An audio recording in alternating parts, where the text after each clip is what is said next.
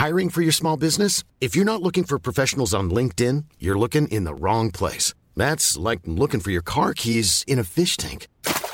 LinkedIn helps you hire professionals you can't find anywhere else, even those who aren't actively searching for a new job but might be open to the perfect role. In a given month, over 70% of LinkedIn users don't even visit other leading job sites. So start looking in the right place. With LinkedIn, you can hire professionals like a professional. Post your free job on linkedin.com slash people today.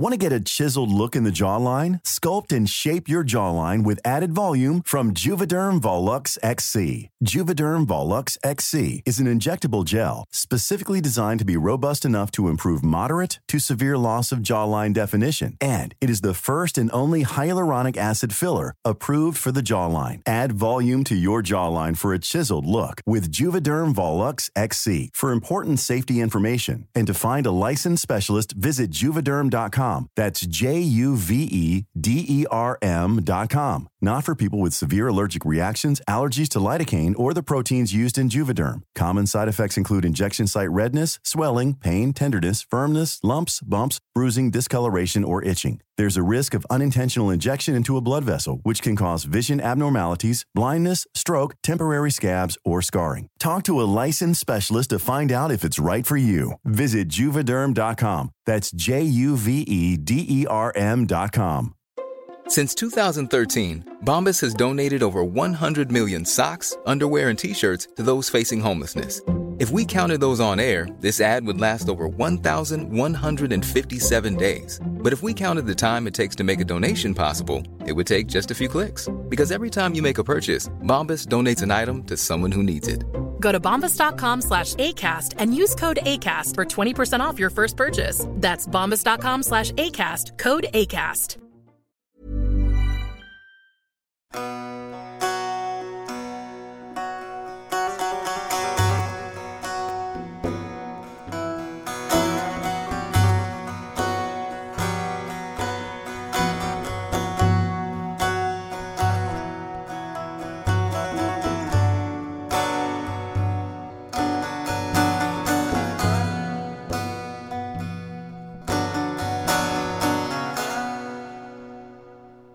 Pythagoras is one of the most mysterious and fascinating figures of the ancient world, with many legends and ideas attributed to him. In our previous episode on this Greek thinker, we mentioned the Pythagorean idea of the music of the spheres, a central part of the mathematical worldview associated with this group that had serious implications for cosmology, ideas of harmony, and perhaps most importantly, music theory. Today, we're going to talk about this incredibly interesting philosophical theory, one that has been adopted by different thinkers across history, and which, in many ways, many aspects of which are still relevant and true today. In the history of Western philosophy, Pythagoras and the Pythagoreans are seen as a key moment.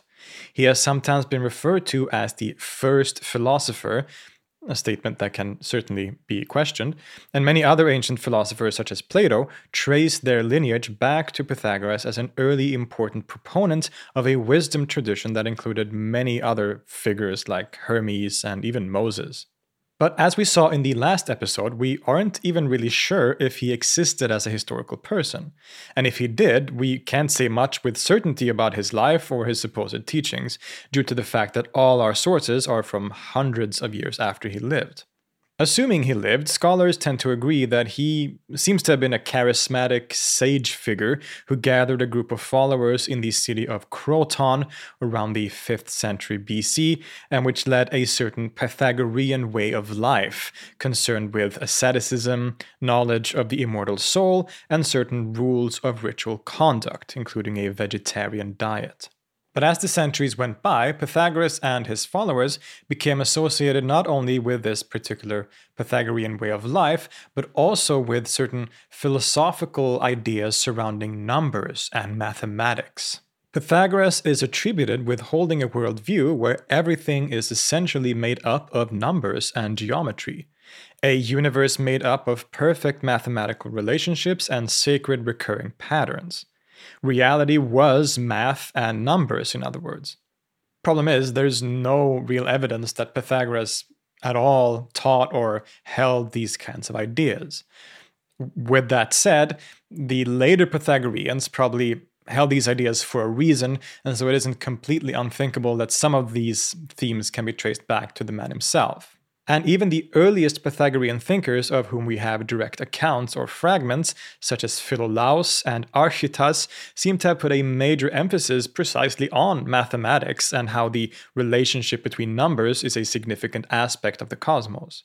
And whatever is the case with Pythagoras himself, we can be sure that the Pythagoreans, as a school, as much as they can be called an actual school, uh, were definitely characterized by these kinds of ideas. And we can see how this thinking is incredibly influential on later thinkers like Plato and especially the later Neoplatonists, who were very much concerned with concepts like the one as a core aspect of reality. Now, how much of this actually comes from Pythagoreanism or was rather projected onto Pythagoras by people like Plato is a discussion for another time. But among the most famous and significant aspects of the Pythagorean mathematical universe was the idea often called the music of the spheres. This is a theory that implements many different fields mathematics and geometry, astronomy, and music and proposes a kind of unified vision of reality. To the Pythagoreans, as we have said, all of the universe is governed by mathematical patterns and ratios. In many ways, this is still considered true today, as we can find math basically everywhere. Mathematics is a language we use that seems to correspond to some of the deepest truths about how reality works. And the things we observe in the world often follow very predictable patterns and rules. Just think of the Fibonacci sequence and the golden ratio, for example, which we can find in so many aspects of nature in different ways, all following the same mathematical pattern. To the Pythagoreans, the universe is harmonious, perfectly so, in fact. Everything follows the perfect rules of mathematics and its harmony. And ideas of harmony are, of course, directly related to music, which arguably is concerned with harmony in different ways. Thus, to these thinkers, the universe was musical, because mathematics and music are intimately connected, being ruled by the same ratios and structures. There's a famous story often told where Pythagoras is walking along in the marketplace and listens to the sounds of hammers striking anvils. He suddenly has a realization that a hammer that is precisely twice as big as another will produce a sound that is harmonious or beautiful when played alongside the other. He had discovered the octave. This story obviously probably isn't true, but it does illustrate the key point a discovery attributed to Pythagoras that seems to prove that music is a direct reflection of mathematical harmony. And even though this probably wasn't Pythagoras' discovery, it's actually true. The octave, as well as other notes in a scale, follow a set of patterns of intervals that are mathematically sound. Any note, or any sound really, is based on a frequency, and frequencies are represented by the unit called hertz. And say we have any given note, like an A note at 440 hertz, for example. If we double that number to get to 880 hertz, we have a perfect octave, two notes which sound really good together. Furthermore, if we add the original frequency three times, we get to 1320 hertz, which is what is known as a perfect fifth, another one of the most common and quote unquote pleasing intervals in music. Without boring you too much with music theory, we can see that the Pythagoreans were totally right. All the music we listen to is, at least to some degree, governed by these perfect mathematical ratios and intervals that make notes sound good or harmonious together. So the reason certain notes sound good together to us, like the tonic and the perfect fifth, which is like a universal interval in all music, is not just because someone at some point said uh, this sounds good and then everyone just followed. It actually is based on on how mathematics works and how nature works. There is something within the intervals and ratios of these notes that are mathematically sound, and probably for that reason, they sound good together to our ears. It's really fascinating stuff. Mathematical harmony manifests as musical harmony, and to the Pythagoreans, we think notes sound good together precisely because they reflect the fundamental building blocks and patterns of the universe itself. This becomes even more profound when we consider what is known as the harmonic series. When we hear any note, not just like a guitar, but any sound in nature, that note includes the bass note or frequency, which is called the fundamental, but also a bunch of overtones that we don't really hear, right? But they make that sound what it is. And these overtones, amazingly, follow the exact same pattern that we have just talked about. The first is always an octave, followed by a perfect fifth, another octave, a perfect fourth, a major third, and so on. It's pretty mind blowing, actually, that these patterns are found in basically all sound. The sound of a singing bird follows the same mathematical rules as does you striking the string on a guitar. It seems like our old friend Pythagoras was onto something, right? He was, for sure, but it also gets a little more complicated. This is why I said that all music, in some sense, follows these rules because the Pythagoreans also tried to construct a 12 note octave scale based on these perfect ratios, in particular based on the perfect fifth, and it doesn't really work. Notes eventually start shifting around and acting strangely, resulting in a limited use for the theory. Turns out things weren't as perfect as Pythagoras hoped.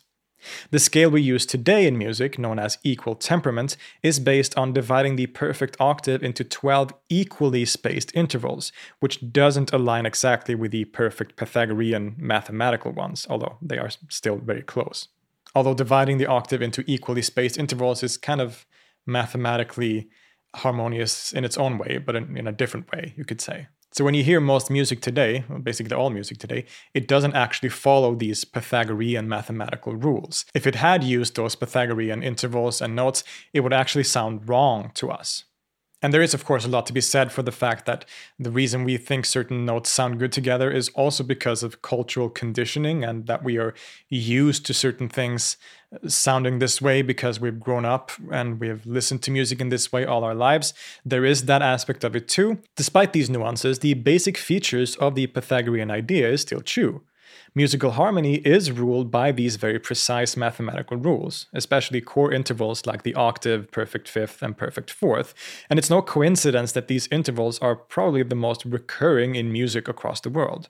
Regardless of all the other particular features like quarter tones and such things, the octave and perfect fifth, and also perfect fourth, are basically universal, probably because it just makes sense on a mathematical and cosmic level, which we thus respond to on a personal level when we hear those notes together. Speaking of the cosmic level, this is where we get to the actual spheres of the music of the spheres. The ancients believed that the cosmos was essentially made up of concentric spheres. The Earth, of course, was at the center of the universe, and then there were a number of spheres extending outwards, each with a planet that revolved around the center in perfect circles. At the furthest point was the sphere of the fixed stars. Now, because everything in the universe is governed by a mathematical harmony, so were, of course, the planets and spheres, since they also are a very important and foundational aspect of that universe. The movements of the planets in their spheres follow the ratios and rules that govern the rest of the cosmos. As a result of this, the planetary spheres made music. Their movements and following of these harmonic rules resulted in them emitting their own sounds, or in other words, their own music. This wasn't audible music, of course. We can't hear the music of the spheres, as Aristotle points out in his very critical account of this theory. Instead, it's a kind of higher form of music, the audible version we can hear only being a kind of relatively pale reflection. After all, according to this worldview, everything is music. Since music and mathematics are essentially the same thing, all of reality is musical since it is harmonious and ordered according to the same rules and patterns. When we hear music in the form of sounds, this is a manifestation of the fundamental principles of the cosmos itself, including the movements of the spheres and the music that they make. It's a powerful idea and one that influenced many thinkers across history even until today. Plato himself, in his arguably most influential dialogue, the Timaeus, describes the creation of the world according to mathematical and musical harmony. The demiurge, meaning craftsman in Greek, creates the world perfectly according to the precise proportions of music. The spherical universe with its revolving planets all form a cosmic harmony that follows the intervals of a musical scale. In particular, it follows what is known as the Dorian mode, which Plato was particularly fond of. So the whole universe, as fashioned by the demiurge, is an elaborate musical composition in a way. And our ideal way of living as individuals and as a society is to be in tune with this musical harmony, which will result in peace and well being. In fact, the performance and listening to actual audible music thus becomes an important aspect of this process on a human level, according to Plato. Later still, the 6th century Christian philosopher Boethius continued in the same manner, carrying the Pythagorean and Platonic ideas forward into the Middle Ages. In a work called On the Fundamentals of Music, De Institutione Musica, he presents a similar musical cosmology where everything is ruled by the principles of arithmetic and its harmony. In fact, in the work, he classifies music into three categories. First is musica mundana, this is the music of the spheres or music of the cosmos. This is the highest form of music produced by the harmonious movements of the spheres and of the cosmos in general, with its recurring mathematical or musical patterns. This is the kind of music that cannot be heard by the ears, but only understood. Then there is musica humana. This is music on the human level in the sense of a harmony between the human body and soul, so a kind of spiritual harmony, you could say. And lastly, there is musica instrumentalis, and this is music as we know it, like music that we can hear and play using instruments or the voice. While these categories are listed as different in this sense by Boethius, they are of course unified in the fact that they follow the same rules and ratios. It's only different aspects of this more um, holistic, uh, complete, universal uh, music, right? Everything is music, and music manifests itself in different ways. Uh, in one sense, in the in the spheres and in the cosmos at large, which is this inaudible music, also in the soul, and of course also in the actual audible music that we play and sing and listen to. They are different manifestations of the same phenomenon, namely the musical or harmonious nature of the universe as a whole. Even as late as the 17th century, with figures like the famous astronomer Johannes Kepler, who is very significant for our current understanding of the solar system, we find similar ideas. He is, of course, perhaps most famous for suggesting that the planets move in elliptical orbits around the Sun, but he was also interested in other aspects of philosophy. In his Harmonices Mundi, the harmonics of the world, Kepler attempts to sketch a picture of the cosmos, in particular of astronomy, that conform to the geometry and rules of musical harmony. At this point, the Pythagorean scale had been abandoned in favor of a more reliable one, but the principle remains the same. The planets and other features of the natural world are akin to a kind of musical composition. Different parts of the world are like instruments in an orchestra playing beautiful harmonies together.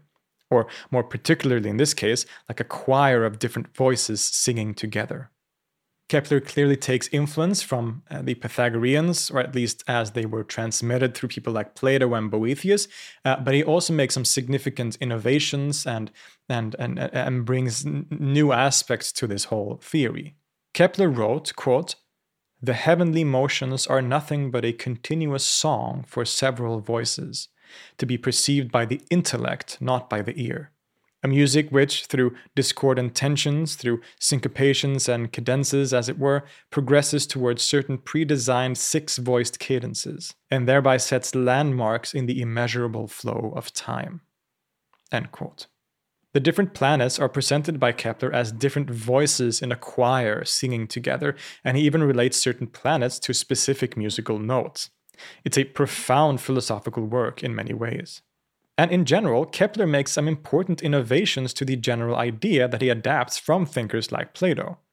For one thing, Kepler, of course, lived in a time when the geocentric model of the cosmos had been abandoned, instead, basing his version of the music of the spheres on a more correct heliocentric model where the sun is at the center. Furthermore, Kepler also implements polyphony into the system to extend the harmonic possibilities, something that wasn't present in the ancient authors. So, as you can see, the basic ideas adopted by the early Pythagoreans have stuck around for quite a long time. It influenced not only other ancient figures like Plato, but much later figures in history too, all the way to people like Johannes Kepler in the 17th century in the modern world. Even today, there are many people who look to this theory as an attractive way to look at the world, and one which seems to align with modern mathematics. The contemporary principles of string theory as a way to explain the fundamental features of the universe often uses explicit musical language too, albeit in a very different way from the theories of the Pythagoreans. Of course, today we know that our friend Pythagoras, if he even had these ideas, was wrong about a lot of them. The view of the cosmos held by the ancients has been discarded today, and we know that our solar system and the rest of the universe looks a lot different from the planetary spheres imagined by ancient thinkers. So, in this sense, the music of the spheres kind of falls apart in that particular sense. At the same time, though, we saw that modern thinkers like Kepler could still implement this theory and this way of looking at the world in spite of having uh, a heliocentric model rather than the ancient way of looking at the world through these spheres. So, it can be adopted and implemented in various ways, even though we don't uh, adopt the particular cosmology of the ancients, right? Likewise, we know that when you try to create a 12 note octave scale using the perfect fifth, things aren't as perfect as Pythagoras hoped. He would probably have been pretty upset to know that things like irrational numbers indeed seem to be a thing, and our modern scale system forces us to break some of the rules that Pythagoreans would have preferred. But again, in terms of the basic notions of these ideas, they still accurately explain the world and music in many ways. There is indeed a strong connection and correspondence between musical intervals and mathematical ratios. The music we hear, be it a piece by Bach, the latest song from Harry Styles, or the beautiful calling of a bird, it all follows the same mathematical rules and patterns. The universe may not be perfectly harmonious at all times, as far as we can know through our mathematical language, but arguably it is most of the time. Everywhere around us are fundamental mathematical patterns that make up the very foundations of things, like the golden ratio or the perfectly symmetrical rules of a triangle, the rhythms of people walking, or the falling of raindrops. In this way, it's all music, and the amazing thing is that actual music, in its foundations, follow the exact same patterns and relationships. The harmonic series of any note which determines intervals like the octave and perfect fifth remains constants that remind us of the beauty and symmetry of the world around us. A musical universe where we all contribute to the rhythm and melody of the grandest symphony of them all. I'll see you next time.